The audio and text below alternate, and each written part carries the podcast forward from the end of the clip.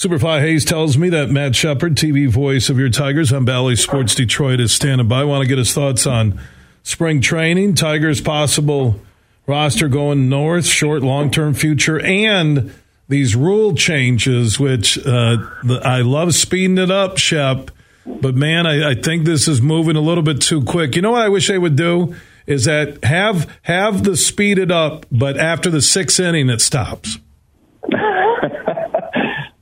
Billy. Yeah, I, I don't know. I, I don't think you can play two different games within the same game. Um, I, I, I wouldn't necessarily go that far. I, the only look, I, I like the new rules uh, to a certain extent. I didn't think I'd like them to start. Uh, I remember a couple years ago, or was it last year, we did seven inning doubleheaders. I didn't think I'd like that either. And then uh, the more uh, the Tigers played them, the more I, I got used to it and liked it. Um, the only rule that I, I wonder just a little bit about, and wonder if it will be tweaked just at all, is the two disengagement rule for pitchers. Uh, that seems to give uh, you know base runners and hitters a, a, a much deeper uh, advantage than I think many people uh, perhaps originally would have thought. Um, but look, I mean, a lot of people say it's very refreshing. Um, I've talked to a lot of guys who called games already. Uh, I think the challenge, you know, for a, a lot of radio and TV play-by-play guys is kind of getting those stories in. Um, but you know what? If this is what fans want, and uh, you you save them some time, then uh, I think it's worth a shot. You know. Yeah, I do wonder because uh, there's that split side between. I know you do uh, baseball and TV for Bally Sports Detroit as a TV voice of the Tigers, but I, I, I don't like the speeded up uh, let's get out of here as quickly as we can when I'm in attendance at a game, unless it's like 20 degrees. Well, I think you're you're more of a purist, um, and I, I can't say that I, I, I necessarily disagree with that because I kind of am as well. Um, but uh, the bottom line is that people like us have to adapt. Uh, we've adapted to, you know, reading our newspaper online, for example. Uh, I think this is something that you and I can can adapt to. I think the other thing that, that we forget just a little bit about is the the adaptation of the of the new scheduling. You know, you're going to have 52 games against the division, 13 against each team, and it used to be 76. Uh, you've got 64 games against the rest of the league. You got 46 interleague games when it used to be 20. Um, so I, I, you know, th- that's that's a big positive as well. I think, Bill. But I mean, look, the, the bottom line is that there were all kinds of issues in where fans wanted to see some type of action in a game, and there just there just wasn't enough action, uh, according to their research. That you've you've got to find a way to to create a little bit more action, and and the you know the games are going to go way down. Last year's average game, I think, was three hours and seven minutes. When you look at the the minor league game, it's it's a little bit more than two and a half hours, and so far, kind of that's that's been proven out uh, in spring training so far, where the games have gone quickly. Also, what's pretty cool with the new size of the bases, they flip up and they're actually warmers where you can eat some pizza. yeah, yeah, that's that's a little that's a little unique. Oh my uh, God, uh, you're rounding. How do you not slide right off the bag, especially if you're wearing some cleats? uh, you know, you're not on a turf field with turf shoes. I mean, you turn that corner. I know they did it to avoid injuries, believe it or not, but I'm thinking you could slide right off that thing in a heartbeat. Well, yeah. They, in, in, case people don't know, they've gone from 15 inches square to, to 18 inches square. That's a big deal. Yeah. Um, you're gonna. I mean, players are gonna have to rush throws uh, over to first base because the base is a little bit closer for the runner out of the box. So, uh, look, people wanted action. They wanted to see uh, the ball in play more. Uh, they wanted to see stolen bases. Uh, this is all part of it. Matt Shepard, TV voice of your Detroit Tigers for Bally Sports Detroit, joining us on the Meijer guest line here on the Huge Show across Michigan. And I've had a chance to talk to Scott Harris a couple times. I like him, but the reality is when you're kind of caught – with only having your farm system, you're not a big free agent attraction yet until you get close to winning again. You're Harris. You're going to play as many young bats and young arms as he said during uh, the offseason, Shep, from a year ago when maybe expectations were too high from this team. What What is the short and long term forecast right now for the Tigers? Well, Jim Leyland uh, has been quoted as saying he, he thinks the, the farm system's got better players than I think a lot of outside resources have been telling fans. He's higher on Parker Meadows and Colt Keith, for example, than I think a lot of other people are.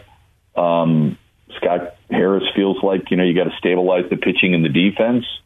Um, he feels like you know they're creating their own philosophy, not based on other teams. That you know they're going to anchor the core values, adhere to it, make some long-term success, and you, you can't get where, where you want to go unless you have uh, you know a collaborative culture. So that means everybody's on board and they want young, controllable players who embody the offensive identity, and and that's what they can get. You know, so you got 15 players who were on the 40 man to end 2022 that were let go.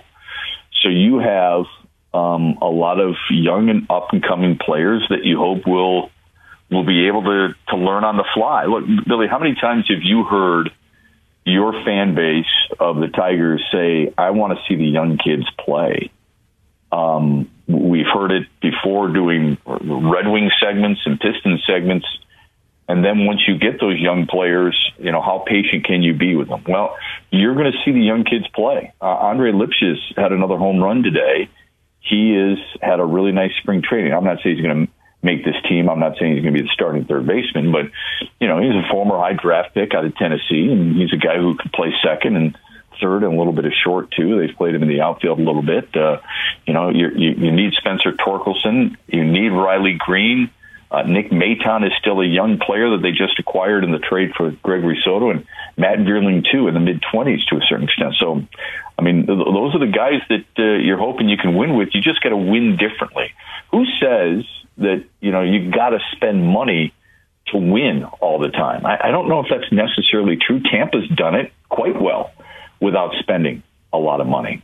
But I, I get why so many people want big name free agents because you know it creates the headlines and and and p- people feel like it's a proven product and uh, and you're gonna more you're gonna have a better chance at winning with it. And when you win, usually, if if you don't have to spend a lot of money, it's because you have a bullpen and a rotation. So, looking at the Tigers' potential starters, looking at that revised and reshuffled bullpen in Detroit, Shep, how do you think that shakes out by the time they leave Lakeland? Yeah, it's a good question. I think uh, that and the third base spot and the extra outfielder spot are the biggest, you know, question marks that you have. Perhaps the backup catcher spot. Um, but I, I think you're going to see a lot of players play for Detroit this year. Um, how many? I, am not sure. Uh, I'll give you an example. We were just talking about Tampa. Tampa's made the playoffs four straight years. They've used 61 players, huge, in those last two years.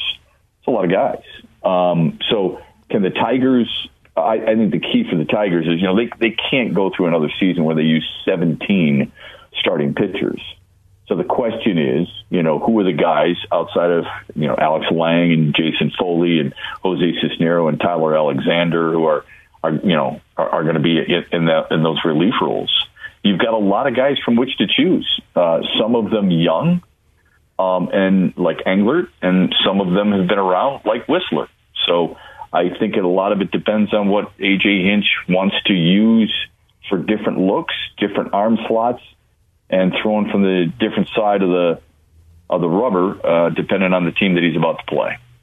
Matt Shepard, TV voice of the Tigers, Bally Sports Detroit, uh, joining us. So, is this a year? You're Scott Harris. You're the new president. You look and see what young arms and bats are ready uh, this season, and then you go attack free agency next year in hopes of attracting holes that need to be or players that need to fill holes uh, for you. So uh, again, is is this a one year, two year thing before they're competitive again in the AL Central, or longer? Well, who, who do you and I think are the best teams in the AL Central? Sox. Say Cle- right, it's Cleveland. Okay, okay, yeah. I, I, with talent on paper, yes, but they haven't proven it, have they? I mean, you know, when you've got Luis Robert and Eloy Jimenez unable to stay healthy, and Tim Anderson unable to stay healthy, and Yasmani Grandal had a terrible year last year. Yoan Moncada had a brutal season a year ago. Um, their pitching is rock solid, but I, I agree with you. I mean, that's that was my pick to win the division a year ago, but look at how disappointing they were. Huge. Uh, Cleveland was the youngest team in baseball a year ago. Uh, I don't think anybody thought Andres Gimenez was going to be as good as he was. And yet he was an all star and a gold glove second baseman. Steven Kwan in the running for rookie of the year. I don't think anybody saw that coming. Myles Straw didn't hit the, hit the ball very well, but he was a damn good center fielder. And they got away with it with a guy like Austin Hedges who couldn't even come close to hitting 200 behind the dish. So they did it with pitching, they did it with defense, and they did it with guys getting on base. So who's to say? I, I, I don't know, Huge. I just don't. I mean, I, I haven't seen any teams yet. I don't know what this Tigers roster looks like just yet. So I hesitate to wonder if it's a one or a two year flip or, or how good this team can be. You and I have, you've been doing your show for, for two decades, over two decades. Three plus three two. Decades. Okay. How, how many times have you noticed or something surprised you? Where a team made the Final Four, where a team made the Super Bowl. Hi, New York Giants and Eli Manning. How, how many times has a team reached the, the Stanley Cup playoffs? And you're like, what? How, how did that happen? You know, I just, I, I gave up trying to predict a long, long time ago. I like to think I know what I see, um, but until I start to see it in the regular season, I just don't know yet, and I don't think anybody does. So, if you were setting the over under win total for the Tigers in 2023 on the Eagle Sports and Casino mobile app, what would you put it at? Oh, uh, well, let's put it this way. Um, we know that well, they're 20 to 1 to win the AL Central, 55 to 1 to win the AL in general. They won 66 games a year ago. They won 77 two years ago. So they were a minus 11 last year. Could they be another plus 11 this year with a more athletic roster and what you hope will be a healthier roster? Do you and I think that Jonathan Schoop is going to have the same year that he had as as he did in, in 2022? If he does, I I doubt he'll play much for for AJ Hinch this season. You just you can't have guys who have that type of on base percentage and and low on base percentage, and uh, and that was a career low, uh, 239, and a career low uh, 202 batting average. Uh, I think Javi Baez is going to have a, a bounce back season. Uh, I would say that I think this team will be closer to 2021 than they were 2022. How's that? Yeah, and that's why I just was going there, Shub, because I said if this team could be closer to 2021 and Austin Meadows stays healthy and you right. get Riley Greene to go next level and Torkelson uh, can just focus on hitting the ball and not overthinking and Haase comes back to ripping it like he did two years ago, this could be that team that overachieves by 10, 15, 18 wins. Agree 100% um, there, there's a lot of ifs with teams that don't have much margin for error. You know, this is not the the Mets, it's not the Phillies, it's not the Yankees or the Dodgers or the Padres. They've got plenty of room for error, and they could lose a guy or two.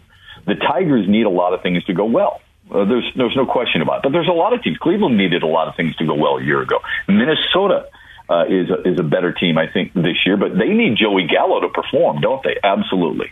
So I would say this: I think when with you, you just talked about Austin Meadows. You got Austin Meadows in left. You got Riley Greene in center. You got Matt Vierling in right for the most part. I'm, uh, you know, and then you, you you've got the, the competition for the fourth outfielder.